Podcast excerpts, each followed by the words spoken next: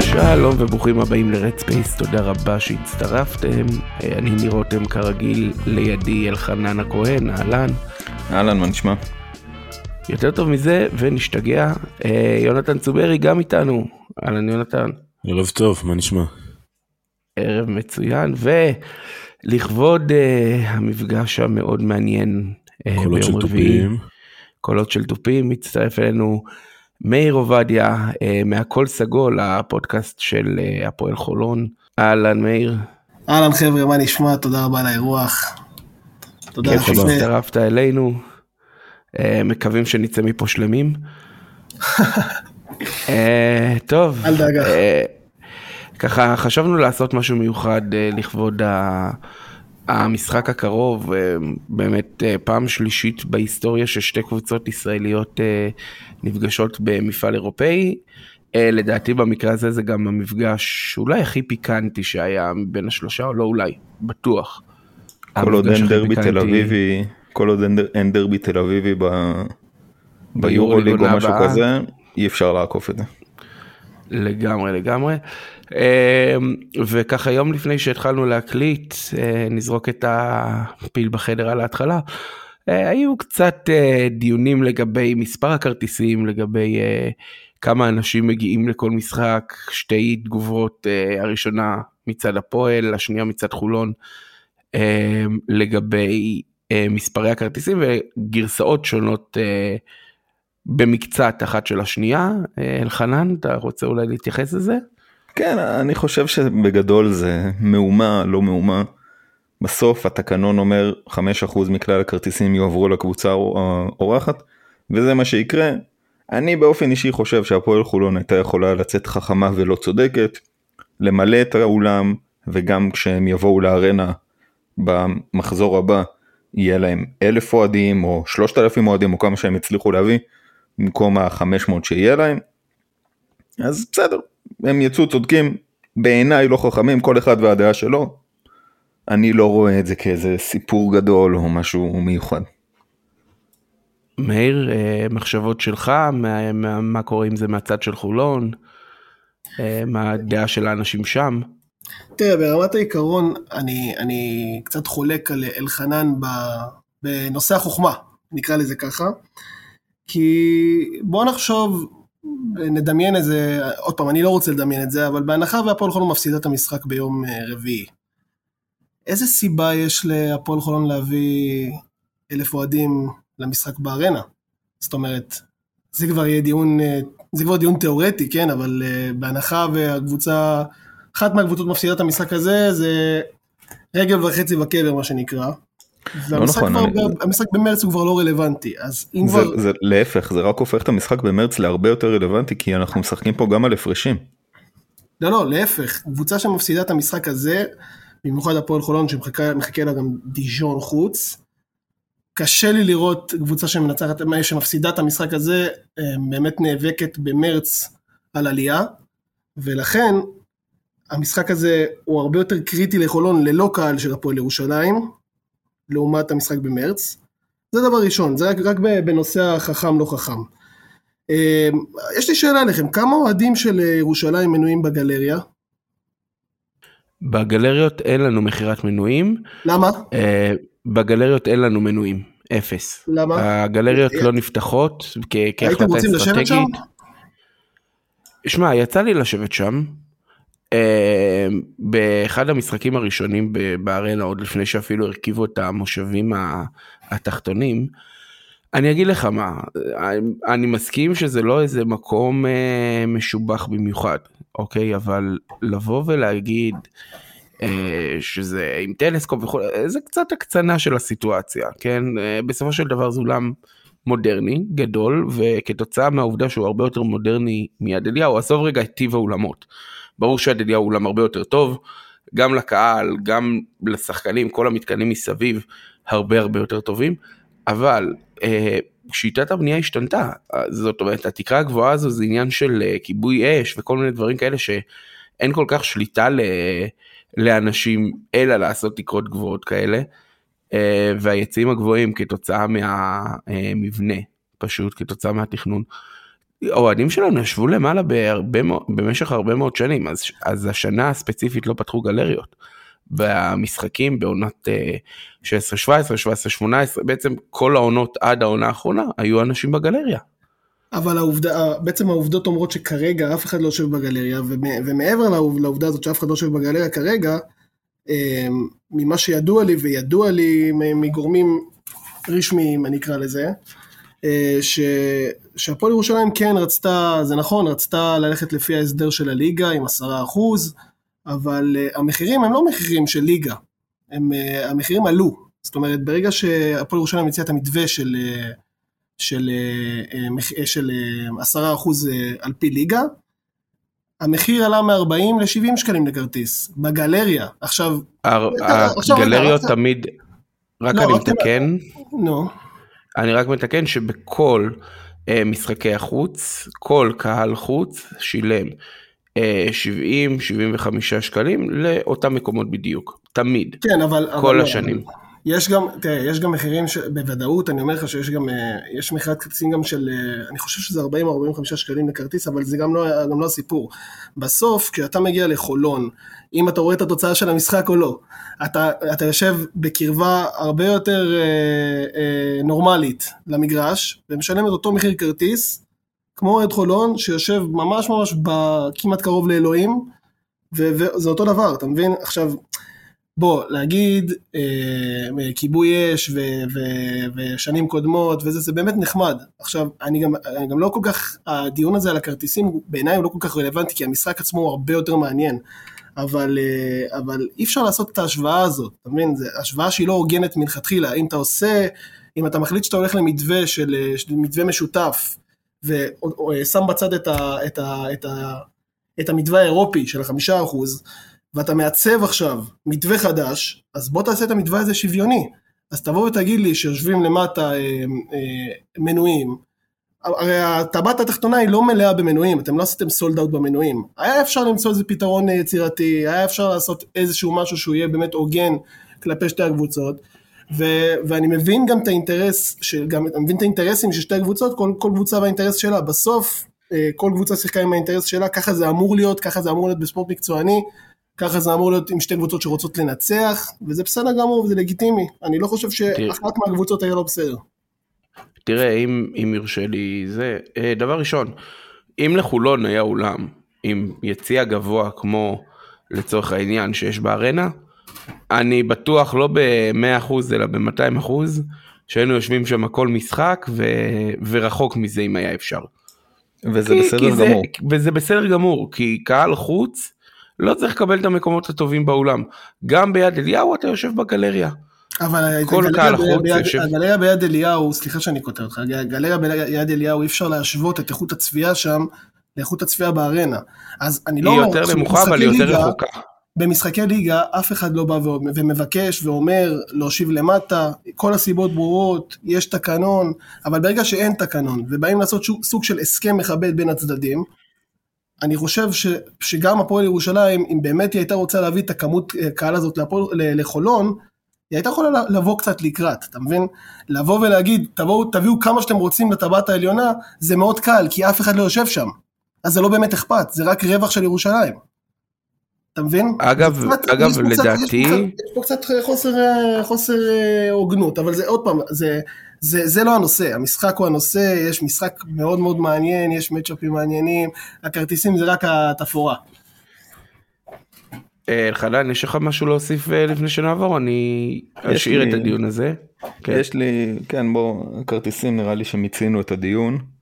אה, לי יש איזושהי אמירה ביקורתית קצת אה, כלפי תקשורת הספורט במדינת ישראל. אה, מדובר במשחק כמו שנתת בהקדמה הקצרה, מדובר במשחק היסטורי. ברמה שאף פעם לא היה במדינת ישראל בכל ענף ספורט שהוא. זה המפגש הישראלי ב-level הכי גבוה שיכול להיות. וכמעט ולא מדברים על זה. אני מניח שמחר יתחילו לצאת טיפה יותר כתבות וכמעט זה, אבל זה חגיגה של ספורט ישראלי. ונותנים לזה רבע שעה של פרי גיים. לא ראיתי כתבות מיוחדות, דברים זה. לא מדברים על זה, וזה, אפשר להפוך את זה לחגיגה. עכשיו יבואו ויגידו לי, לא מדברים על זה כי זה לא, לא מספיק מעניין. זה ביצה ותרנגולת. אם תדברו על זה, תיצרו עניין. אם לא תדברו על זה, אז כן, זה לא יעניין אף אחד. אתם תקשורת הספורט. אתם חייבים לתת לזה איזשהו ביטוי. גם אם זה לא יביא הכי הרבה קליקים, זה הסיפור הכי גדול שיש פה בחודשים האחרונים. אתם חייבים לדבר על זה. אם היה עם משהו כל כזה, הכבוד לדיה סבא, כן? אם היה משהו כזה בכדורגל, למי? נניח הפועל, מכבי חיפה והפועל באר שבע נפגשות ברבע גמר הליגה האירופית. אנחנו שבועיים וחצי לא היינו ישנים מרוב שהיו מדברים על זה. ובצדק. ובצדק. ראיתם כתבה על זה? ראיתם משהו על זה בשבוע האחרון? פה ושם מזכירים את זה, הרבה תוכן, תוכן אוהדים, ובזה זה נגמר. אז יאללה חבר'ה, אני, אני לא אוהב להעביר ביקורת כזאת, אבל לא מדבר, צריך לדבר על האירוע הזה כי זה אירוע עצום, ולא מדברים עליו. זהו, בוא נתרכז בכדורסל. אני רק אוסיף אה, דבר אחרון לגבי זה, ברשותך. אה, אני חושב שאחת הבעיות זה לא רק עצם אי הסיקור, אלא השוויוניות שיש בסיקור.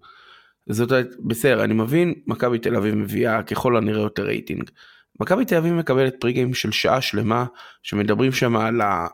מה השחקנים לבשו, מה הם אכלו לפני המשחק, אה, אם הבנות זוג הגיעו לא הגיעו, כל, כל דבר אפשרי מסוכר שם. שעה שלמה של באמת המון המון חפירות מסביב למשחק, וזה בסדר גמור. אין לי בעיה עם זה. אבל הגיע הזמן שפעם אחת תבינו שיש גם כדורסל שלא משוחק ביד אליהו. או באולמות אחרים של היורוליג. יש כדורסל ישראלי בליגה השנייה, יש כדורסל ישראלי נהדר עם נציגויות אירופאיות, המון המון נציג, נציגות שלנו באירופה השנה, שפשוט לא מקבלות סיקור. אני, אני רגע משאיר גם את הפועל ו, ואת ה-BCL בצד. בואו נדבר על באר שבע, בואו נדבר על אה, בני הרצליה שלא קיבלו פרי גיים לחצי מהמשחקים שלהם ב-BCL. הפועל חיפה. הגיע הזמן. לא דיברנו גם? בכלל על כדורסל נשים שהביא ארבע קבוצות ליורוקאפ ושתי קבוצות שאחת לא מפתיעה אבל אליצור חולון מפתיעה כבר שני שלבים קבוצות חזקות ממנה בהרבה. יש הרבה מאוד כדורסל כמו שאתה אומר שפשוט לא מתייחסים אליו. זה, זה משגע אותנו וראינו את זה מצוין בסופו של האחרון כשנשלח צוות שידור לאתונה למשחק של מכבי תל אביב מול אולימפיאקוס סליחה לפיראוס לא לאתונה. ואת המשחק שלנו מול אילת שידרו מהאולפן מהמלון מאיפה שידרו אותו. טוב, אחרי שדיברנו על כל העניינים הטכניים של תקשורת וכרטיסים, בסוף, כמו שמאיר אמר, יש לנו משחק גדול. ובואו נדבר על המשחק. יונתן, מה אתה חושב שנראה ביום רביעי? קודם כל דיברנו הרבה מאוד על חגיגה של כדורסל וזה לפני הכל העניין. מה שאנחנו הולכים לראות זה קודם כל שחקנים ומאמנים ואוהדים שכולם מוכנים לבוא ולראות מה אנחנו יכולים להוציא מהמשחק הזה. מה שאנחנו יכולים להוציא מהמשחק הזה זה קודם כל באמת סיפור, אבל מעבר לזה אנחנו חייבים אה, לשים לב כי יש לנו שתי קבוצות שהבעיות שלהן הן הפוכות אפשר לומר. כלומר, ה... הבעיה העיקרית של הפועל ירושלים לפחות ב...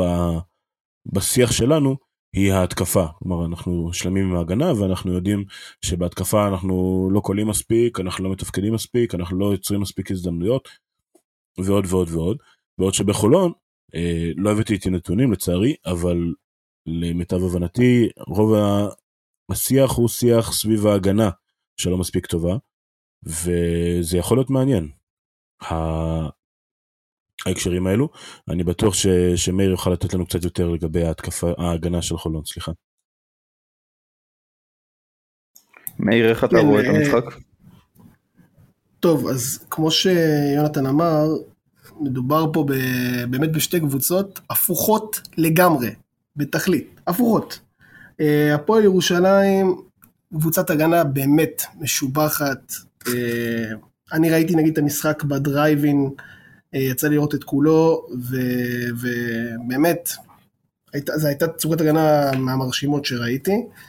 אה, אבל בהתקפה, כמו שגם אתם, אה, אני מניח שתסכימו איתי, אתם קבוצה מאוד מאוד משעממת ואפורה, אה, ולא סתם, אתם קולים אה, בממוצע 78 נקודות אה, בכל המסגרות אה, למשחק. מצד שני, זה שיפור עצום, כן? וזה, כן, וזה, עוד- דיברנו אחרי, על זה שאנחנו קבוצה שלא עוברת זו- את ה-70. וזה עוד אחרי תקופה טובה.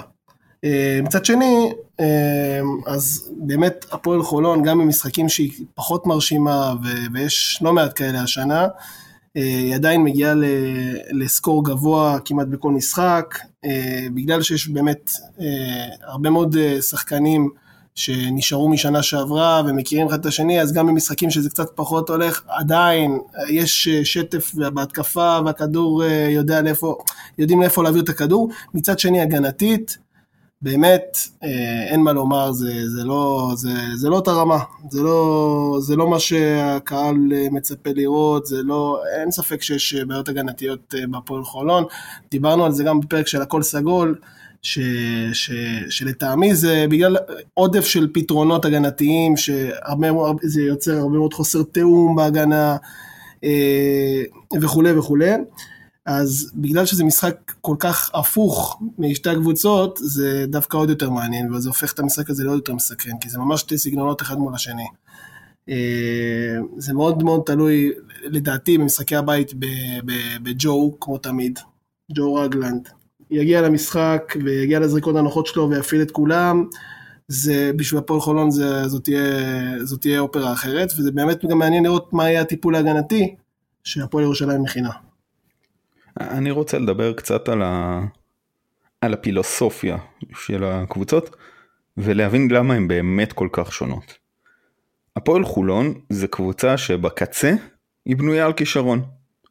זאת אומרת היא בנויה על ג'ו רגלנד והיא בנויה על סי.ג'יי הריס והיא בנויה על שהשלשות של דלטון ייכנסו והיא בנויה על קצת על האסל ומנהיגות של אה, ג'ונסון ובזה זה נגמר, הכדורסל שלו הוא מאוד מאוד אה, סוליסטי. זאת אומרת שחקנים באים וישימו 30 ו-40 נקודות ועל זה בנוי הכדורסל וזו שיטה שהיא לגיטימית, אני, אני קצת פחות מתחבר אליה, אבל זו שיטה של כדורסל שבסוף היא גם מנצחת ומביאה תארים. הפועל ירושלים היא, היא שלם שגדול מסך הקו. אף שחקן בהפועל ירושלים הוא לא, אולי למעט זאק הנקינס, שהוא נקודה חשובה מאוד במשחק ואני אגיע לזה עוד רגע, אף שחקן של הפועל ירושלים הוא לא כוכב אה, גדול שיכול לקחת עליו את המשחק ולנצח משחק, לבד. יש אולי אחד כזה והוא בן 18. אבל הקבוצתיות והתיאום, גם ההגנתי וגם בהתקפה, זה מה שהופך את הקבוצה הזאת לכל כך קטלנית כשהיא מגיעה. כשהיא לא מגיעה זה סיפור אחר לגמרי.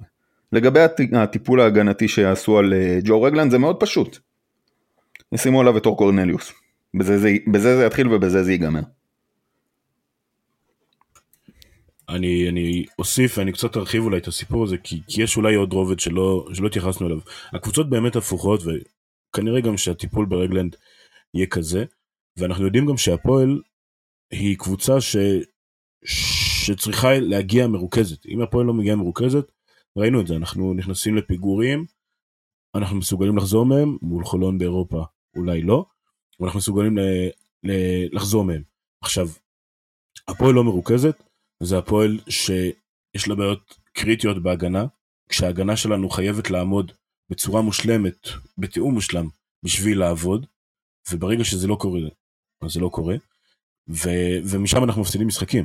עכשיו, אותי מעניין כי עקבתי בחולון, אני, אני, אני מודה ומתוודה, לצערי לא מספיק מקרוב העונה, אבל ראינו חילופים של אה, זרים בעמדות הגארד, ראינו את דלטון, כן צריך לעוף, לא צריך לעוף. מאיר, אני אשמח לשמוע מה דעתך, כאילו, איפה אתם עומדים ביחס ליציבות ההתקפית הזו? תראה, לא היה שינויים בעמדות הגארד, כי, כי השינוי נעשה די בכפייה, סי ג'אריס נפצע, והיה צריך להגיב. והגיע אריק גרין. לא נשאר, אה, בגלל דרישות כספיות כאלה ואחרות שהמועדון לא יכול לעמוד בהן. אה, אז ש... זה לא היה באמת אה, שינויים שנעשו מרצון. זה, זה בעניין הזה. אני רק אוסיף משהו לגבי משהו שאלחנן אמר, על כדורסל סוליסטי. בסוף אה, הדברים האלה מת- מת- מתבטאים בסוף באסיסטים, במה אתה עושה, כמה אתה מוסר או כמה אתה מייצר לבד. אה, הפועל חולון מוסרת בממוצע 20 21.2 אסיסטים בממוצע למשחק, לעומת 19.6 של הפועל ירושלים, ושוב, זה קבוצה, הפועל ירושלים זה קבוצה, כמו שאמרת, שלא תלויה בשחקן אחד. לכן, וזו זה, זה באמת הסיבת הסיבות, מה שנקרא, אני חושב שהפועל ירושלים קצת מתקשה התקפית. כי דווקא קבוצה כזאת, שלא תלויה ב-25-30 נקודות של שחקן אחד במשחק, צריכה להזיז את הכדור הרבה יותר, צריכה למצוא הרבה יותר חיתוכים. אה, דווקא קבוצה כמו הפועל ירושלים, עושה רק אני- 9.8% מה- מה- מה- מהפאנצ'ים ההתקפים שלהם נגמרים ב- רק בחיתוכים. מאיר, אני רגע חייב. לשאול שאלה, מתוך, מתוך ה-21 אסיסטים האלה, כמה מהם הם של אה, רגלנד? 11.3. 11.7. אוקיי, כלומר, כלומר אם מורידים את רגלנד, אז אתם בס... פחות מעשרה אסיסטים למשחק מכל השחקנים האחרים ביחד. אבל למה שתוריד את רגל? ו- הוא שחקן של הפועל חולון. הוא שחקן של הפועל חולון, אבל אנחנו מדברים על, ההתבוסס... על ההתבססות בג'ו, וזה בדיוק אחד הדברים העיקריים שאני מנסה להגיד פה. משחק ההתקפה בלי רגלנד, תקוע בזמן שחלוקת האסיסטים אצל הפועל, נכון שרוב האסיסטים הם, הם של... אה, הם של אה, ספידי, אבל אנחנו נותנים גם שחקנים אחרים נותנים אסיסטים במספרים יותר גדולים, כלומר ההתבססות על, על הרכז, למרות שבשיטה של ג'יקיץ' הוא מאו- מאוד דומיננטי, ההתבססות שלנו על הרכז הפותח היא טיפה יותר קטנה, לא בהרבה, אני חושב שזה, אני אני אני חושב שזה גם. יותר, אני מאיר אני תן חייב לי שנייה לעצור רק אותך. אה, עוד-. הערה על מה שאמרת. אני חושב, אני, א', דבר ראשון, אני לא מסכים עם האמירה שמשחק סוליסטי בהכרח מתבטא בעמודת האסיסטים. הדוגמה הכי טובה לזה זה די.ג'יי קובר, שהוא מאוד מאוד סוליסט ונותן ממוצעים מפלצתיים של, של מסירות. הדבר השני, זה שאלה, אה, נרמלת את המספרים האלה של האסיסטים ל per possession? שוב שוב. האם נרמלת, נתת נרמול של המספרים per possession? כי הפועל ירושלים לא מגיעה להרבה פוזשנים במשחק, היא מנצחת משחקים בזכות ההגנה. כמה תראה, אחוז מהפוזיישנים שלה כל- נגמרים באסיסט? אני אענה לך, אני אענה לך. קודם כל, בעניין של די.ג'יי קופר, אמ, אתה הבאת דוגמה של שחקן שעושה מספרים, ואני הבאתי לך דוגמה של קבוצה שעושה מספרים. יש הבדל. אמ, לגבי מה שניר אמר, אני חייב להתעכב על זה, אה, שהתלות של הפועל חולון בג'ו רגלנד. אני חייב להביא לך את הנתון הזה, שבעשרה משחקים האחרונים של הפועל חולון, שג'ו רגלנד היה בהם מעולה, דווקא החמישייה הכי יעילה לפרקט לפי מדד הפלוס מינוס, זה כשג'ו על הספסל. אז זה לא בהכרח תלות בג'ו רגלנד. ג'ו רגלנד עושה מספרים אדירים, הוא שחקן אדיר, אבל הפועל חולון לא תלויה בג'ו רגלנד העונה. זו, זו, זו דעתי הכנה. אה, אפשר לעשות, אה, יש חמישיות מעולות שרצות אה, בהפועל חולון, פשוט אין מה לעשות.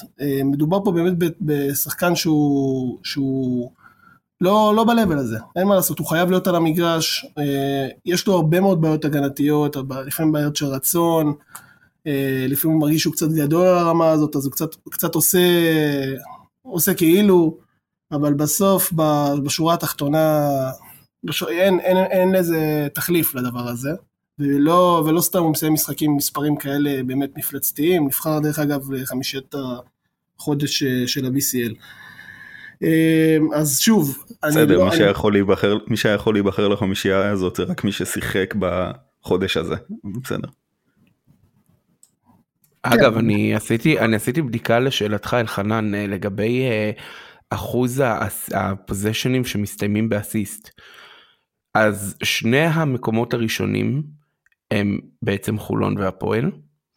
המספרים הם 76 אחוז, 75.99 אחוז מהפוזיישנים של הפועל חולון מסתיימים באסיסט. 75.97 אחוז מהפוזיישנים של הפועל מסתיימים באסיסט. כלומר מספרים מאוד מאוד דומים בצורה כמעט הזויה. אה, בפער של אה, כמעט של יותר משתי אחוז, מה, יותר משתיים וחצי אחוז מהבאה בתור שזו אייק. כלומר שתי הקבוצות אה, חיות בעיקר בעיקר בעיקר על אסיסטים. אה, עד כאן אם, הנתונים המתקדמים. אם תרצה לה- להרחיב קצת בנושא הזה, אז uh, אם תסתכל על שתי הקבוצות, הפוזיישנים ההתקפיים, זאת אומרת, אם תפלח, אה, תיקח, תיקח את המאה אחוז מה, מהסלים שהקבוצות עושות ותפלח את זה לאחוזים לאיך הסלים האלה נוצרו, אז גם בהפועל חולון וגם בהפועל ירושלים זה, זה די, זה משהו שקורה והוא שכיח בהרבה קבוצות, אבל catch and shoot זה, ה- זה המהלך הפופולרי יותר בקרב שתי הקבוצות, ירושלים עושה את זה 19.6% מהמהלכים שלה נגמרים ב-catch and shoot, אצל הפועל חולון זה 24.2, ושוב זה הרבה בגלל ג'ו רגלן, הכדור הרבה אצלו והוא בסוף מוציא את הפס החוצה. אבל זה, זה, זה כן מאוד מאוד דומה, אני מסכים איתך. מה, ש, מה שבוודאות יש הבדל בין הקבוצות, אני לא בדקתי את זה סטטיסטית, אני אומר את זה כי במבחן העין זה משהו שרואים בפועל בשטח, זה המשחק בצבע. Uh, אני, אני באמת, תגיד לי מאיר איך אתה רואה את זה, אבל האם להפועל חולון יש תשובה טובה, הגנתית, לזאק הנקינס?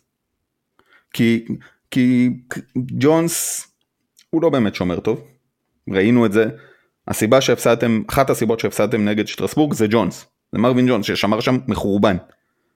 ודלוריה משחק מעט מאוד דקות ואני גם לא יודע אם הוא באמת יכול להתמודד איתו. אולי להציב עליו את קריס ג'ונסון זה, זה אפשרות אבל אז אתה מפנה עמדה אחרת איך אתה רואה את. מה אתה חושב שהפועל חולון שגיא גודס צריך לעשות נגד זל קנקינס? תראה, הפועל חולון אה, לאורך השנים שיחקה נגד סנטרים אה, איכותיים וטובים יותר גם מזאק הנקינס. אה, אני לא מוריד ממנו, הוא עונה מדהימה בעיניי, אבל אה, זה לא, זה לא סנטר שאי אפשר להתמודד איתו. הוא יעשה את המספרים שלו. דרך אגב, יש הרבה מאוד מאמינים, מאמנים, סליחה, שמאמינים בשיטה, שכן לתת לגבוה לעשות את, ה, את הנקודות ולמנוע מהגרדים לעשות נקודות, כי גבוהים בסוף לא מנצחים משחקים. אה, אז אני עוד פעם, זה איך לשמור עליו, אז גם מרווין יכול להתמודד איתו, ואפשר להביא, אם במצבים מסוימים אולי גם שמירות כפולות, גם קריס יכול לדחוף אותו החוצה מהצבע, מסכים שהפועל חולון נמצאת בנחיתות בעמדת הסנטר אה, נגד הפועל ירושלים, אבל זה לא משהו שהוא בלתי ניתן להתמודדות או בלתי ניתן לעצירה. עוד פעם, לא מוריד מהעונה שזאק הנקינס עושה, הוא באמת עושה עונה נהדרת, והוא משחק עם, עם תשוקה, וכיף לראות, באמת כיף לראות את זה, אבל זה עוד פעם, זה לא משהו ש... שלא, בוא נגיד ככה, אם הפועל חולון התמודדה השנה עם ג'וש ניבו, לא התמודדת טוב, כן, אבל ראתה את ג'וש ניבו, אז היא לא צריכה לפחד מזאק הנקינס. לא, הם שחקנים מאוד מאוד שונים. לא, עוד פעם, אתה, אתה מדבר, אתה, אם אתה שואל אותי עכשיו, אני עכשיו ניגש למשחק, ואני צריך להגיד, אוקיי, איזה סנטר יותר מפחיד אותי, אז אני, עם כל הכבוד, לזאק הנקינס, ג'וש ניבו הרבה יותר מפחיד אותי. זאת אומרת, מה שאני בא להגיד, שהפועל חולון ראתה כבר סנטרים בשנים האחרונות, ובטח שהשנה. וזה מבלי להוריד מזקנקינס. אז יש, יש איך להגיב אליו, זאת אומרת, עוד פעם, זה לא, לא שהפועל חולון ביתרון בעמדה הזאת, התשובה היא לא, אבל זה לא גם משהו שלדעתי שובר שוויון. אני רוצה להתייחס שנייה לנקודה שאמרת, נקודה מאוד מדויקת בעיניי לגבי מה שההתמודדות איתנו. כלומר, כשאתה מדבר על, על לעצור את זאק הנקינס, אז, אז ברגע שאתה מתמקד בו, אתה באמת נותן הרבה יותר חופש פעולה לגרדים שלנו. בעצם גם אם אתה לא, כלומר, לתת חופש פעולה לגרדים שלנו זה לא רעיון רע בהכרח. אני לא חושב שיש גארד אחד שלנו כרגע היום, חוץ מנועם יעקב כמובן, האליל, שאני יכול להגיד, אני סומך עליו שהוא ייתן משחק טוב במשחק הזה. כולם יכולים לתת משחק ברמת הסביר, כל אחד יכול להתעלות קצת, אבל אין אף שחקן שאני יכול להיות בטוח לגבי התרומה שלו. רנדולף אולי כן, אבל גם אחרי הפציעה היה פה ושם, לא, לא, לא לגמרי ברור מה קורה איתו. ובטח ובטח שלא ספידי סמית, שזה השחקן שיחזיק בכדור הכי הרבה. כשהמצ'אפ, אני חושב ברור לכולם, הוא, הוא ספידי סמית מול ג'ו רגנלד, רגלנד, אנחנו בעמדת חיסרון פה, גם אם הוא ייתן משחק טוב, כי זה לא מבטיח שום דבר לגבי המשחק הבא, בניגוד לרגלנד. אז אני מרשה לעצמי שלא לקחת את העצה שלך, ועדיין לרצות שזאק הנגינס יהיה הקלה המוביל שלכם, ושהגרדים לא יתפוצצו. בעיניי גרדים מנצחים משחקים, לא סנטרים, למרות שגם הם יכולים להשפיע על המשחק, אבל בסוף במשחק שבו רנדולף יעשה 17 וקרינגטון יעשה את אותו מספר וספידי סמית יהיה עם 15, הסיכוי שהפועל יכול לנצח את המשחק הזה הרבה יותר קטן, זו דעתי. מלבד רגלנד, יש איזשהו, נניח והוא נקלע למשחק לא טוב, יש איזשהו מפתח שבעיניך יכול להיות קריטי ב- בהפועל חולון, זאת אומרת אם יש, נניח ואנגלד מגיע לא טוב למשחק, מי השחקן השני שאתה שם עליו את הקלפים שלך?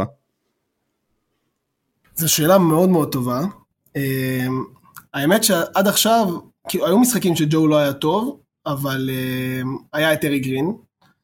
אמ, והיו משחקים שג'ו לא היה טוב, אה, אבל עדיין הוא סיים מספרים, אה, עם המספרים הרגילים שלו. אני חושב שגם אם ג'ו לא יהיה טוב במשחק הזה, כמו, ש, כמו שקרה עד עכשיו, הוא יסיים עם המספרים הרגילים, אה, אז, אז פשוט צריכה להיות התעלות של שחקנים אחרים, כמו איידן דלטון, אה, ששאלת אותי מקודם אה, ושכחתי לענות אם הוא צריך לעוף, אז התשובה היא ממש ממש לא. אה, הוא שחקן מעולה. לא, לא שאלתי אם הוא רוצה לעוף, שאלתי, אמרתי, היה לו משחקים ככה, משחקים ככה, בתקופה האחרונה הוא דווקא מדהים, נמצא כן. באיזושהי תקופה טובה. אני, אני אומר, אה, כאילו, אני, אני תוהה אני תוהה לעצמי אם, השופטים, אם, דלטון ומייריס יחליפו גופיות, השופטים ישימו לב? לא, ברור שישימו לב, אל תגזים. אה, גם תיזהר לשאול את השאלה הזאת. לא- בת- זה לא שים בטעות. סנדר ונה. ת- אה, שתיזהר לשאול את השאלה הזאת בטעות ליד רועי נחום, למה הוא, יש לו רגשות, אה, רגשות מאוד מאוד מאוד עזים ל- לבחור שקוראים לו איידן דלטון. הוא מאוד מאוד אוהב אותו. ואי אפשר להשוות אותו לאף אחד אחר בעיניו. אני, אני חייב להגיד, ש, היוניקורן. אני חייב להגיד אתה רואה, שבעיניי אתה כבר אלברט- יודע. בעיניי דלטון הוא, הוא מלבד רגלנד כמו שזה, דלטון הוא, הוא מפתח מבחינתכם כי הריווח שהוא יכול ליצור בערב כליאה טוב, גם משלוש וגם מלעשות אה, איזשהו פייק ואז להיכנס ולתת את הדנק שהוא נותן אחת לכמה משחקים שקובר אה, יריבים אה, עמוק עמוק בתוך הרצפה שם, אני חושב שזו יכולת שמאוד מאוד חשובה נגד ההגנה של הפועל ירושלים. נכון, אני מסכים איתך, במיוחד, במיוחד, במיוחד בהרכבים, כמו אני, אה, אני חייב להתוודות, אה, אלחנן דיבר איתי לפני המשחק על אה, חמישייה שהוא מאוד מאוד אוהב של שגב והנקינס, שזו חמישייה הגנתית מאוד מאוד טובה בעיניי, ודיברנו גם על, ה, על הפלוס מינוס של החמישייה הזאת, אם תרצו נעסוק בזה עוד מעט, אבל, אבל באופן כללי, גם בחמישיות כאלה שירושלים מעמידה, גם אם זה עם יריס וגם אם זה עם שגב בארבע, זה חמישיות שמאוד מאוד קשה להתמודד איתן, כי גם הן יכולות להחליף, אה, וגם אה, הצבע הוא יחסית נעול וקשה מאוד לחדור, אה, ודווקא הרכבים כאלה שדלטון על המגרש, זה משהו שהוא מאוד משחרר את ההתקפה של הפועל חולון, ומרווח באמת את ההגנה של הפועל ירושלים, כי אי אפשר לעזוב אותו לבד באמת. במשחק שהוא טוב, הוא יקלע גם שבע ושמונה שלושות, הוא עשה את זה כבר בשנה שעברה נגד מכבי תל אביב, שעוד לא כל כך הבינו במה מדובר. ואני מבין גם את הזלזול ובמה מדובר, כי הוא לא נראה, אה, בוא נגיד ככה, איזשהו deal breaker במשחק, אבל הוא באמת, כשהוא מתפוצץ, בגלל זה אני גם מאוד מאוד אוהב אותו, כשהוא מתפוצץ הוא באמת קשה מאוד לעצור אותו, כי קשה מאוד לעצור את הזריקה שלו, אם תשימו לב, דלטון זורק ממש מעל הראש. אם תשימו את היד על, ה, על, ה, על הפנים שלו, זה לא באמת מפריע לו לזריקה. זה מאוד מיוחד אצלו. כן, מצד שני, בדרך כלל, אה, אני חושב שאחד היתרונות באמת של אה, דלטון, זה עצם הוא מה שאמרת, הכדרור הזה, הורדת כדור לרצפה, אה, כשיוצאים עליו, ואני חושב שפה, לנו לפחות יש מצ'אפ די טוב לזה, כלומר, בין אם אתה משחק עם מייריס, בין אם אתה משחק עם איתי שגב בארבע, אפילו קצת עוז בלייזר אולי יקבל דקות בתקווה שהחלים. אמ, יש לנו מספיק כלים לעצור לפחות את הצד הזה של, ה, אה, של הורדת הכדור ל- לרצפה. אמ, אלחנן, אתה רוצה אולי קצת אה, לעבור ולדבר על, אה, על הפועל? אני חושב כן. שעל חולון שמענו מספיק כדי להבין מול מי אנחנו מתמודדים. כן, אמ, דיברנו, דיברנו על המפתחות של הפועל חולון למשחק הזה באמת, ואני רוצה לשים את המפתחות, אני לא אוהב הרבה פעמים לשים מפתחות על שחקן אחד, אני אוהב להתעמק יותר במצ'אפים אה, ותרגילים ושיטות משחק, אבל אני חושב שספציפית במשחק הזה, בגלל איך שחולון אה, יודעת להתפוצץ ברגעים מאוד מאוד מהירים, כאילו בבום, ולתת לך איזה 10 נקודות תוך דקה, אני חושב שחשוב שגם לנו יהיה את השחקן הזה ש, שפתאום חולון עכשיו נותנים איזה ריצה של 7-0, ישים את השלשה הזאת, ואני חושב שהיחיד בעצם שמסוגל לעשות את זה בצורה יחסית יציבה, זה קדין קרינגטון והוא אחד המפתחות הכי חשובים של הפועל במשחק הזה. כי כדי כן לייצר את הנקודות האלה מעבודה אישית ולא רק מעבודה קבוצתית. זה בעיניי אולי אחד. זה השחקן חוץ מ... חוץ מהנקינס שדיברנו עליו שהוא בעיניי תמיד יהיה השחקן הכי חשוב של הפועל ירושלים, במקרה הזה קרינגטון הוא כמעט באותה רמה. כמו כן, כמו שאני אומר כל פרק, בוא נשחק עם הרכבים של זאק ואיתי ביחד.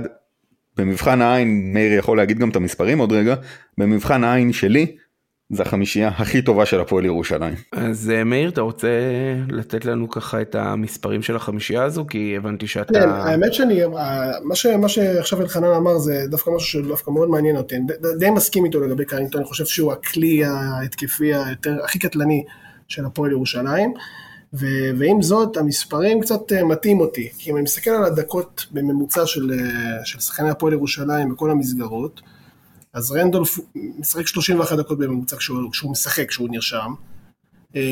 מייריס עם 28, הנקינס 28, ספידי סמית זה 29, וקרינגטון מבין השחקנים הבכירים נמצא איפשהו למטה עם 24 דקות בממוצע למשחק, וזה מאוד, מאוד מעניין אותי למה, למה אתם חושבים שזה קורה. זה, אני יכול להגיד לך ממקור ראשון, שכל משחק אתה שומע את הזעקות האלה ביציע, למה קרינגטון לא משחק עדיין? למה הוא עדיין לא משחק? זה קורה כל משחק. אין לי תשובה טובה לזה. הוא לפעמים נכנס קצת באיחור, הוא אף פעם לא עולה בחמישייה. אה, אולי יהיה לך, יש לך תשובה? כן, יש לי תשובה טובה לזה. יש שחקנים שהגדרת התפקיד שלהם זה להיות שחקן שישי. זה מאוד מוכר ב-NBA, וזה נכון גם, גם בליגה שלנו ובמקומות שלנו. שחקן שיכול לבוא, לתת את ה-20 דקות, תמיד להיות רענן על המגרש, תמיד לתת את האנרגיה, לעשות את הנקודות ולרדת חזרה לספסל, לתת את השינוי מהספסל.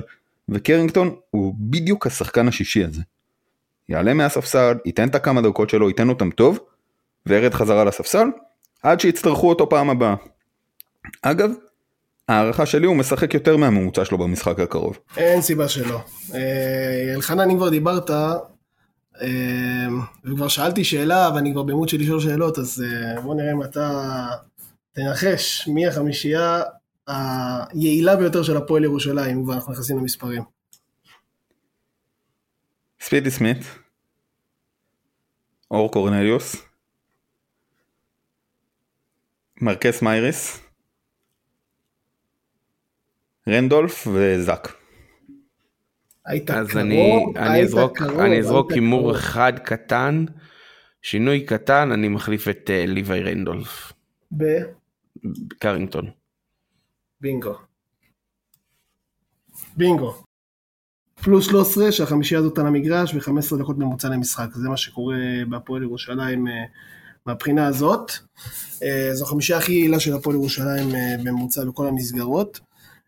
ואם אני הולך לחמישייה האהובה על אלחנן, מה שהוא ביקש, אז יש, יש חמישייה של אה, אה, בראון, קרינגטון, רנדולף, שגב ובלייזר, וחמישייה של בראון, קרינגטון, קורנליוס, שגב ומיריס. אה, החמישייה הראשונה עושה פלוס 6 ב-6 דקות אה, בממוצע, והחמישייה השנייה עושה אה, פלוס 3 גם ב-6 דקות בממוצע במשחק. יש חמישייה של שגב והנקינס ביחד, אה, שעושה פלוס 3 ב-4 דקות בממוצע. זה פחות או יותר, ה... זה, זה בעצם... שזה, שזה מספר מצוין, זה, זה מספר מעולה. כי, רוב, כי, כי אם תסתכל על uh, שאר החמישיות של ירושלים, זה בערך מתחלק חצי חצי, יש חמישיות שעושות גם מינוס. Uh, אז uh, זה, זה מספר לא רע, מספר מעולה. וזה אומר שאלחנן רגע- uh, לא טועה. אני אף פעם לא טועה. לפעמים, לא, אל תגזים. יש פה, יש פה פרדוקס אלחנן, אבל אה, אנחנו לא, לא ניכנס לזה, זה, זה נהיה פילוסופי. אה, אני חייב לשאול איך, איך אתה רואה את זה, מאיר? אה, אם באמת אנחנו עולים עם חמישייה של אה, זאק הנקינס ואיתי שגב, אמנם יש איזשהו שיפור התקפי ואנחנו נדבר על זה בפרק שלנו. אה, בהמשך על השיפור ההתקפי של איתי שגב, אבל אפשר להגיד שאיתי שגב הוא לא הבחור הכי מלוטש התקפית בליגה, ואני מנסה פה להיות מאוד מאוד עדין. איך אתה רואה את הטיפול הנכון מהצד שלכם אה, ובכלל את סאגת איתי שגב, כלומר איך מתייחסים לשחקן כזה כשאתה מתכונן למשחק. אה, תראה, איתי שגב שיחק אה, גם נגד הקבוצה הזאת ספציפית, גם נגד הפועל חולון לא מעט פעמים. בגדול, אין איזושהי, אתה יודע, התכוננות, אני בטוח שבהכנות של הפועל חולון, איתי שגב זה לא השם, לא הראשון, לא השני ולא השביעי שעולה, שמתכוננים. אה, אני לא בטוח אפילו שהוא עולה, דרך אגב. אה, אני אישית חושב שחמישייה ש... שמייריס משחק שם במקום איתי שגב היא יותר טובה. זה גם, אה, זה גם ככה המספרים אומרים, כי שגב הגנתית הוא באמת, באמת שחקן טוב, אני באמת חושב ששגב הוא שומר מעולה, אבל uh, התקפית זה, זה, זה מאוד מגביל, אתה לא יכול לשחק uh, עם ארבע בחוץ, אתה לא יכול לצפות ממנו לעשות דברים מסוימים, uh, וזה זה קצת תוקע את משחק ההתקפה. האמת שזה נכון, לא, לא רק בקשר, סליחה שאני קוטע אותך מאיר, אבל זה לא, לא רק עניין של לשחק ארבע בחוץ, כי מריס גם לא באמת מרווח את המשחק. ההבדל הגדול בין מייריס ושגב על המגרש זה התנועה ללא הכדור, שאיתי לא, לא מתמצא במרחב בצורה דומה למה שמייריס עושה, שהוא פותח את המשחק בצורות אחרות לגמרי, אלחנן דיבר על זה לפני כמה פרקים, אני לא אפרט יותר מדי. אה, ממש אה, שלשום התבשרנו אה, שהפועל ירושלים החתימה את אה, טי.ג'יי קליין עד סוף העונה. אה, היתרון הגדול שלו שחקן אה, עם תעודת זהות ישראלית, אני לא חושב שבאירופה הוא ישחק כי אה, בעצם ב-BCL הוא נחשב כזר. אה, את השנים היפות בקריירה שלו קליין העביר אצל הסגולים מחולון, אז ככה רציתי לשמוע ממאיר, קודם כל, אנחנו כבר רגילים שאקסים שלנו חותמים אצל יריבות. אה, עברנו כמה כאלה העונה, אה, ברמות כאב כאלה ואחרות. אה, אבל איך אתה רואה את ה... איך הקהל שלכם, בנוסף לזה, רואה את ההחתמה של קליין בהפועל? מה, מה התחושות שלכם? וגם, איך אתה רואה את זה מבחינה מקצועית? אני אתחיל במקצועית, אני פשוט, אני לא כל כך הצלחתי להבין מה, מה הצורך של הפועל ירושלים בטי.ג'יי קליין, כי ארבע יש, ארבע ישראלי יש, אני פשוט לא, לא מבין מה, מה טי.ג'יי קליין מביא להפועל ירושלים, כשבלייזר לא מביא, או שוונה לא מביא, או שמיריס לא מביא. אז, אז אני אענה לך על זה. Okay. אוקיי. בסופו של דבר, בליגה, אנחנו צריכים לשחק או עם מייריס או עם uh, סימסנדר בנה. Uh, ובדרך כלל במשחקים האחרונים לפחות אנחנו רואים שוונה פחות מסתדר uh, בליגה, כלומר החסרונות שלו גדולים מהיתרונות שלו בליגה, במיוחד שאין את מייריס שייתן את החיפוי ההגנתי. ובעצם טי.ג'יי קליין אמור להוות איזשהו אה, משלים למייריס ב- בליגה. אה, וככה בעצם עוז בלייזר יעבור לשחק בשלוש, ששם... אני, אני אוסיף על זה שעוז בלייזר, התוכנית המקורית של ג'יקיץ' היה שעוז בלייזר יהיה שלוש, לא ארבע. ג'יקיץ' אוהב מאוד ללכת גבוה ולכן גם רואים את קורנליוס בשתיים ולא בשלוש. עוז בלייזר יועד לעמדה שלוש. בגלל כל הבעיות שניר ציין, הוא מתפקד הרבה כארבע. אבל עכשיו כשקליין מגיע, בלייזר יכול לחזור להיות בשלוש. אוקיי, okay, um, עוד פעם, אני, אני, אני בן אדם שתמיד אומר ש, שאיכות עדיפה לכמות, אני חושב ש... אני, אני פשוט לא, אני עדיין לא מצליח כל כך להבין את המערכת הזאת של הפועל ירושלים, אני חושב שזה לא חיזוק. אני חושב שזה פשוט עיבוי הסגל וזה בסדר גמור, אפשר לעשות את זה באמצע העונה, אבל טי.ג'יי קליין שלא עושה כדורסל ממאי של שנה שעברה, זה כרגע זה לא חיזוק. באופן כללי מה אני חושב על המעבר, על, עוד פעם נקרא לזה מעבר, הוא לא בדיוק בא מחולון, אבל אני, אני באופן אישי אין לי איזה סנטימנט מסוים לטי.ג'יי קליין, הוא, הוא היה פה, נכון הוא היה פה יותר מעונה אחת, הוא שיחק, הוא שיחק בשנים יפות של הקבוצה, בשנים שהמועדון צמח והתפתח. אבל הוא לא, אף פעם לא היה cup of tea שלי. Uh, אני בטוח שיש אוהדים שזה צובט להם, בטח שהוא עובר להפועל ירושלים, שזה לא היריבה האהודה ביותר על אוהדי הפועל חולון. אבל, אה, אבל זה בסדר, זה, אתה יודע, בסוף זה, לפני שזה כדורסל ולפני שזה, שזה כל הרגש הזה שיש לאוהדים, זה, זה גם הרבה מאוד עסקים. ובסוף מי שמשלם יותר, זה, זה מי שלוקח, אין מה לעשות. אני רוצה דווקא בתור אוהד הפועל ירושלים קצת להתחבר למה שמאיר אמר. אמ, גם כשהוא היה נגדנו, לא, לא מאוד הערכתי את טי.ג'יי קליין כשחקן כדורסל, הוא אף פעם לא, לא תפס אותי, אף פעם לא היה cup of tea שלי כמו שמאיר אמר. וגם מבחינת אישיות, אני לא בטוח כמה הוא באמת תפרו לקבוצה הזאת, דיברנו קצת על כמה הקבוצה הזאת חשוב למבנה האישיותי של השחקנים. אז, אז יש באיזשהו מקום שרוצה קצת לכעוס על על ההבאה שלו, אולי איזושהי פגיעה במרקם, דיברנו על זה אולי בהקשר של הנואקו, אז... ואני אני רוצה לכעוס, אבל אני לא, לא מצליח, כי בסופו של דבר הפועל שוב פעלה, בדיוק כמו שדיברנו אז על נעמי יעקב, בשוק ריק לחלוטין, שלא קיים, כשכולנו הבנו שסימסנדר ונה לא תורם להפועל את מה שהוא צריך לתרום, ואנחנו רוצים לשחק עם ונה ואנחנו צריכים לעבות את הסגל בשביל שיהיה אפשר, אה, סליחה, אנחנו צריכים לשחק עם מריס, ואנחנו רוצים לעבות את הסגל בשביל שמריס יוכל לשחק יותר, ובסופו של דבר הפועל עשתה את המהלך הנכון מבחינת עיבוי הסגל, בשביל המטרה הזו של מריס משחק יותר ונה משחק פחות. וכל הבחינות של האישיות וזה אני בטוח שאני סומך מאוד על ג'יקיץ' שהוא עשה את, את, ההחלטות שלו ואת הבחירות שלו בצורה נכונה. אז אה, זה ה take שלי. דבר אחרון נראה לי על אה, טי.ג'יי קליין זה שבאמת אני חושב שאם יש כמו שיונתן אמר עכשיו אם יש מאמן בליגה שאני סמוך ובטוח שידע אה, להשתלט גם על המקרה מקרה ראש הכי קשים שיש זה ג'יקיץ' ולכן מהבחינה הזאת של אישיותית אני לא חושש בכלל.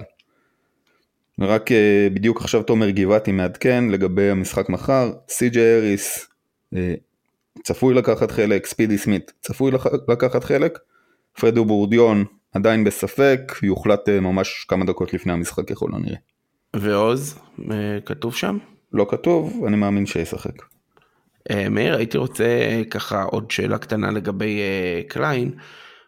דיברו על זה שהוא head case, אתה יכול לתת איזשהו סיפור, איזשהו זה, או שאתה מעדיף... אני, אני דווקא לא, לא, אני לא, לא מבין כאילו מאיפה זה הגיע, האמירה הזאת, לא מבין מאיפה היא הגיעה. אני לא, לעולם לא שמעתי על מקרה כזה, גם כשאני מעורה או לא מעורה בפרטים, לעולם לא שמעתי על מקרה של בעיות עם טי.ג'יי קליין שקשורות להתנהגות, זה נראה לי קצת תמוה, זה לא נראה לי הכיוון. אה, הוא ילד טוב בסך הכל, אין, אה, אין איזה עניין התנהגותי עם טי.ג'יי קליין, פשוט העניין הוא שלפעמים כשאתה אה, מאבד את הסגל יותר מדי, אז זה, זה מה שיוצר את הבעיות, לאו דווקא עם השחקן שאתה מביא. זה, אתה יודע, ג'קובן בראון התראיין לפני כמה ימים, וראיתי שהוא אמר אה, באחד הראיונות שאין לי בעיה עם מונואקו, יש לי בעיה ששחררו שחקן שאנחנו אוהבים, ויצרו איזשהו שינוי בהיררכיה. אז, אה, אז זה לא בהכרח טי.ג'יי קליין הוא הבעיה, טי.ג'יי קליין מאבד את הסגל, וכמו שאתם אומרים, יכול להיות שהוא נכנס לכם בדיוק לבלטה ש, שהמועדון צריך. אבל אה, יש שחקנים אחרים שייפגעו מזה, גם איתי שגב יכול להיפצע, להיפגע מזה, גם אה, עוז בלייזר יכול להיפגע מזה. זה, זה גם שיקולים שצריך לקחת אותם בחשבון. בסוף, אה, אתה יודע, שחקנים זה, זה בני אדם, יש להם רגשות, הם רוצים לשחק. ועכשיו זה מצמצם קצת את הדקות של שחקנים אחרים, זה בסך הכל כל הסיפור. או שג'יקיץ' ילמד מגודס וישחק אה, 42 דקות מתוך 40 עם החמישייה שלו. גם אופציה. אה, לא, האמת שאני חייב לשאול לגבי זה, אם כבר ככה זרקתי את זה בתור חצי בדיחה. ה- החלוקת דקות אצל אה, חולון, נאמר את זה בשיא העדינות, לא, לא חלוקה טובה במיוחד.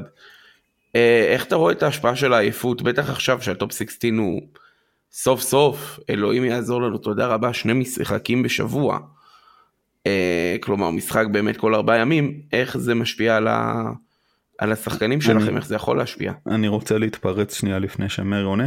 אה, דבר ראשון לא יהיה לך שתי משחקים בשבוע, המשחק נגד, נגד אה, נס ציונה נדחה, ולכן יש לך עכשיו שלושה שבועות של משחק אחד בשבוע. ואז יש לנו פגרת נבחרות ופגרת גביע ואנחנו בדיוק. יוצרים חודש של הפסקה ב- באירופה. אה, דבר שני, אה, לגבי הסגל הקצר של אה, ג'יקיץ', אני חוזר שוב, כי, כי זה פשוט נכון, למשפט שעודד אלפרין אמר ב Speak and Roll מיד אחרי המשחק במחזור הראשון בין הקבוצות.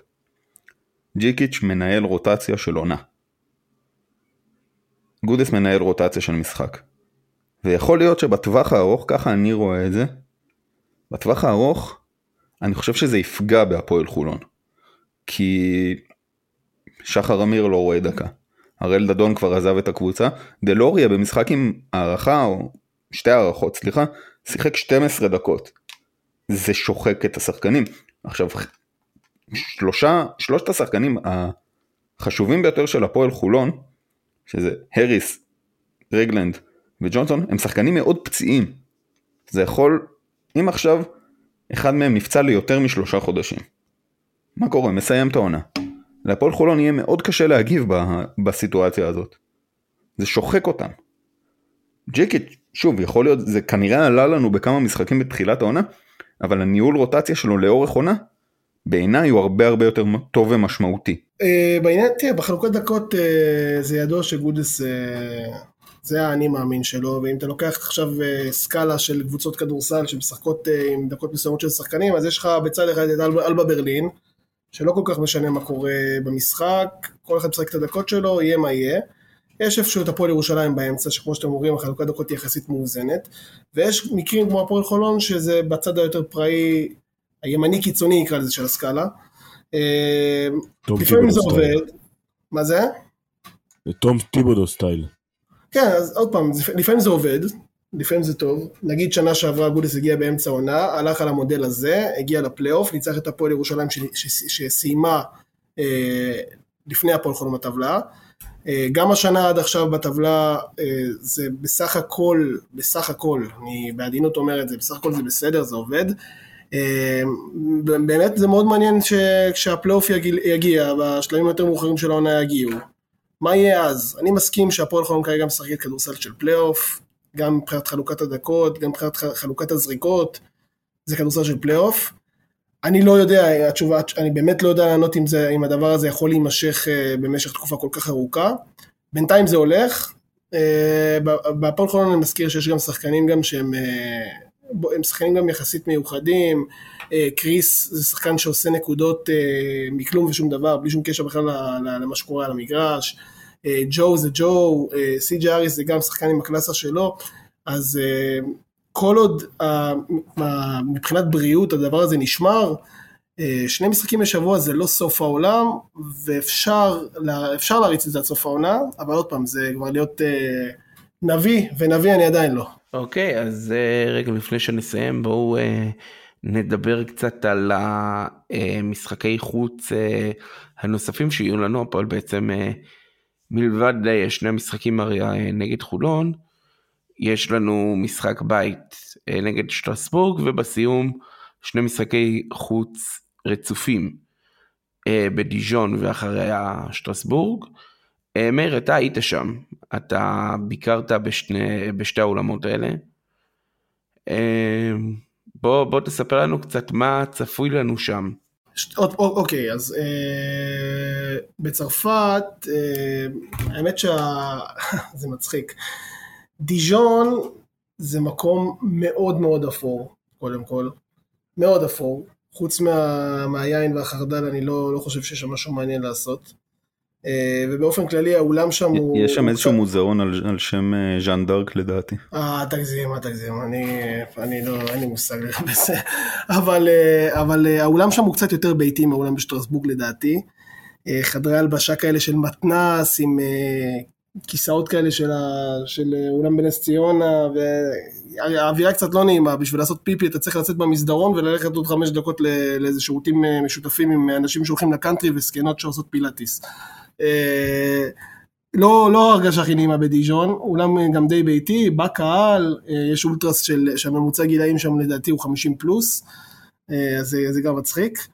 זה, זה קטע באירופה, שתהיה בעניין, גם לוולנסיה. אני ממש זוכר סיטואציה, וסליחה שאני עוצר את הסיפור, שהיה לנו משחק אה, נגד ולנסיה באזור שנת 2010, לדעתי גודס היה המאמן שלנו, אה, נגד ולנסיה, וקיבלנו דיווחים על זה שהאולטרס שלהם הולכים להגיע. וכולם היו ככה בכוננות אה, ספיגה עד שגילינו שהאולטרס זה 30 אנשים בגילאי בית אבות עם תופים ו... האמת שהם היו חמודים מאוד. הם לא היו לבושים אבל... פשוט במדים של שוטרים? לא, הם, הם הגיעו, הם הגיעו ושרו והכל, אבל הגילאים הממוצעים שם של האולטרס הרבה יותר גבוהים ממה שאנחנו מכירים בישראל. סתם אה, סיפור כזה שקפצתי והייתי חייב לשתף. חזרה אליך מאיר. אוקיי, אז אה, זה, זה לגבי דיז'ון. אה, שטרסבורג העולם קצת יותר מודרני. אה, אה, יש גם, יש קהל והכל, אבל אה, העולם לדעתי קצת יותר נוח למשחק. גם הקבוצה קצת, קצת פחות טובה, צריך להגיד את זה. אה, מבחינת אה, העיר עצמה, אז שטרסבורג זו עיר הרבה יותר מעניינת מדיז'ון. אה, זה עיר אה, גם עם יותר אנשים, קצת יותר עניין. בירת אה, האיחוד האירופי. בוא נגיד ככה שאם השאלה שלכם זה לאיפה אני ממליץ לנסוע לעודד את הקבוצה, אה, זה בטוח שבשטרסבורג. דיז'ון לא להתקרב. התכנון זה לעשות עשרה ימים, לא? אני... נדבר על זה אחרי זה. אני רוצה להתייחס קצת מקצועית לשני הקבוצות, שני הצרפתיות. אה, במשחק של אה, הפועל נגד אה, דיז'ון ראינו את השיתוף פעולה די מדהים בין הולסטון לוואר, וואר, נראה לי שזה השם שלו. איזה אה, שחקן זה. א', איזה שחקן. א', אני וניר התאהבנו באולסטון, שחקן שבגובה, איזה שחקן. שבמטר 67 עושה את מה שהוא עושה, זה באמת חומרים שאין אין לנו, אין לנו כאלה. אולי עוד, עוד ניגע בזה, אבל uh, להפועל חולון יש איזשהו יתרון בהיבט הזה, עוד ניגע בזה. אה, ומה שקרה שם זה פשוט פעם אחרי פעם אחרי פעם, אה, דיז'ון הובילה את הפועל ירושלים לאיזשהו pick and pop או slide, לא יודע בדיוק איך קוראים למונח המקצועי, וחצי מרחק של וואר.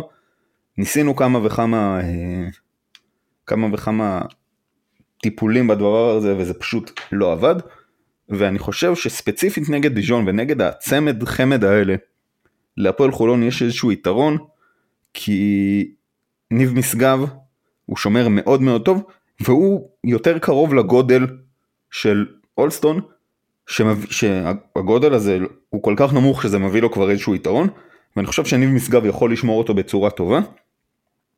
וגם את ור אני חושב, ור וור, שמישהו יתקן אותי, אתם מדברים על, על, על שחקן של דיז'ון, מספר 20?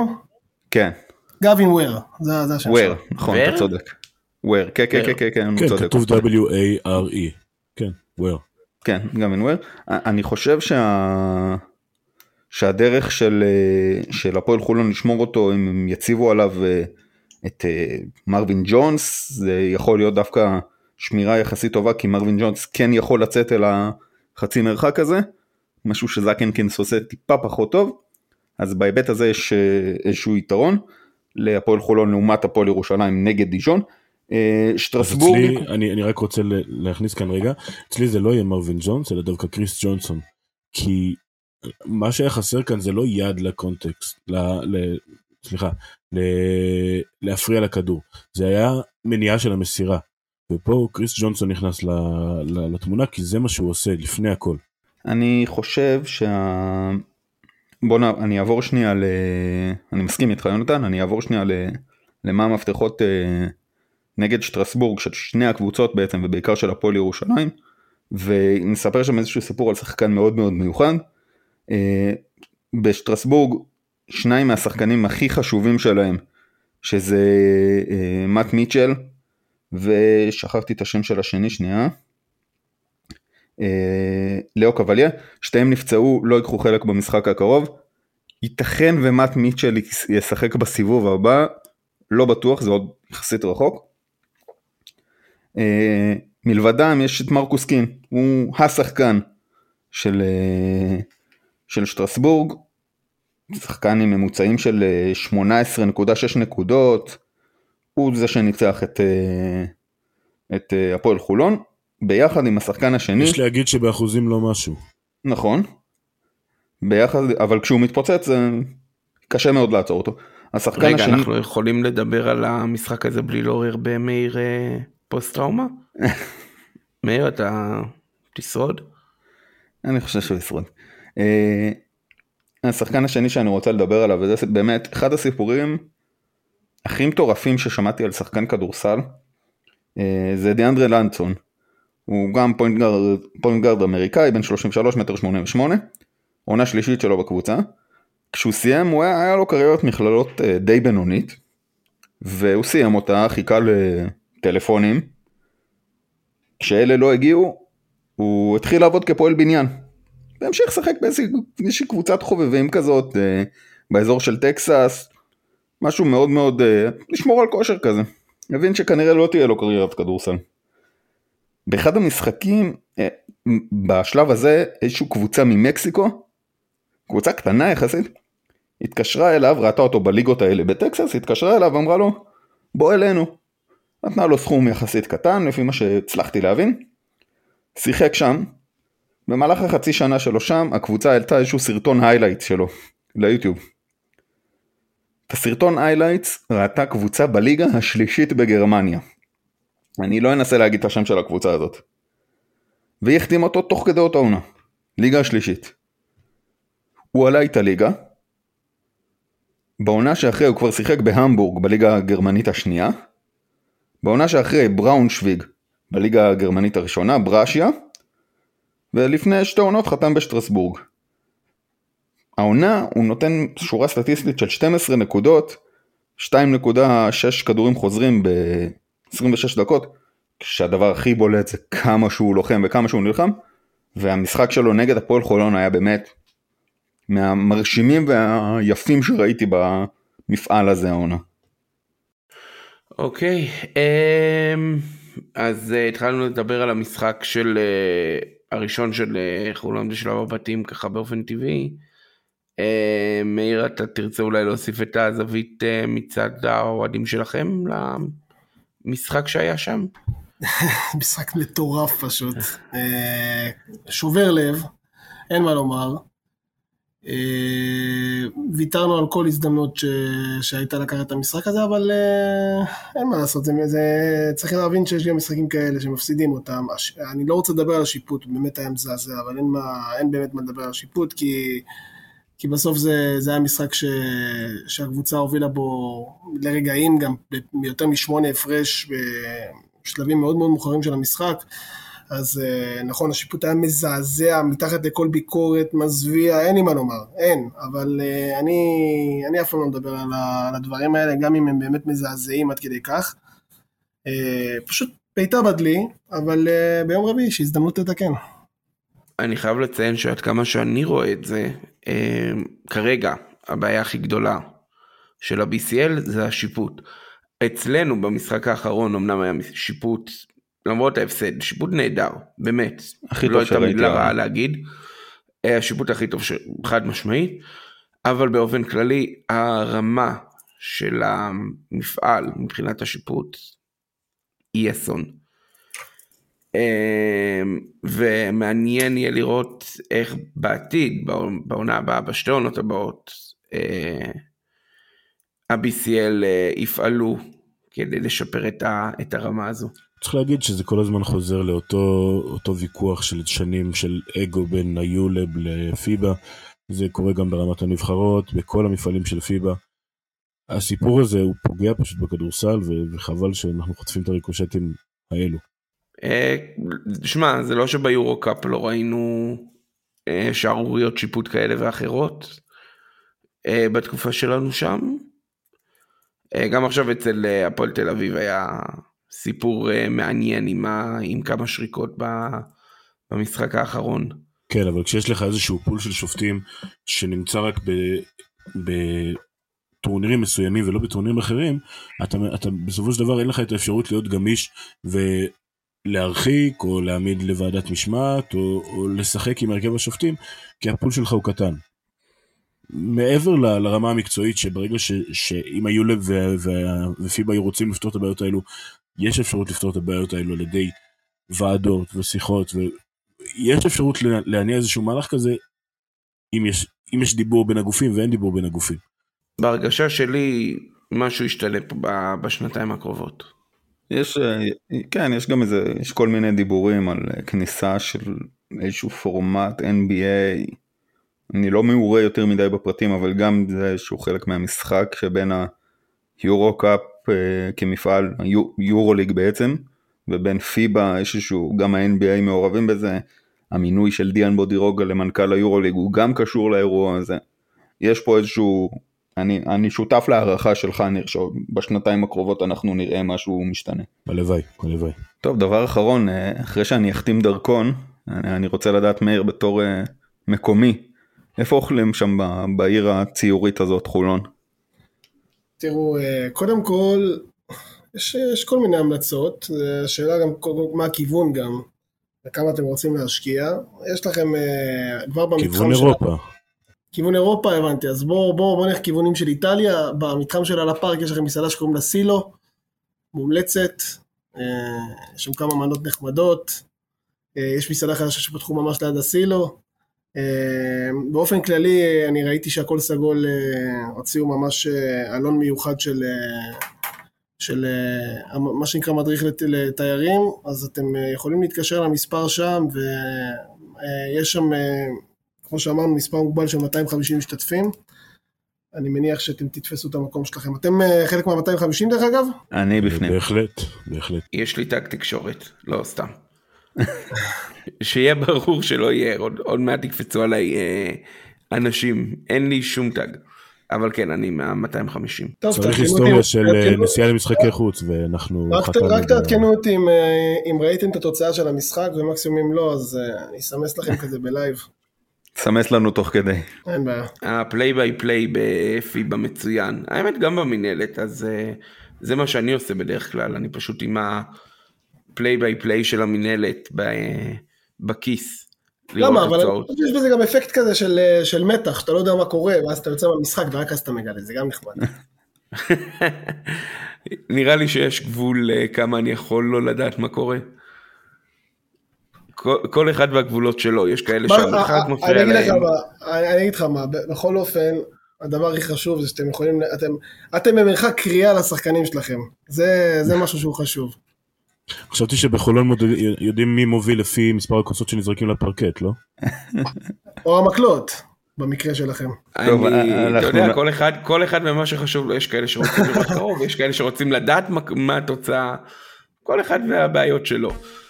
אמ, והעיקר שיהיה לנו אה, משחק ספורטיבי ומהנה, באמת ש... כאילו, שורה תחתונה, יש פה פוטנציאל למשחק ברמה פסיכית. אה, יש פה מספיק שחקנים טובים, יש פה שיטות שהן מספיק שונות כדי אה, שכל אחת תנסה להפיק את המיטב מהמשחק שלה.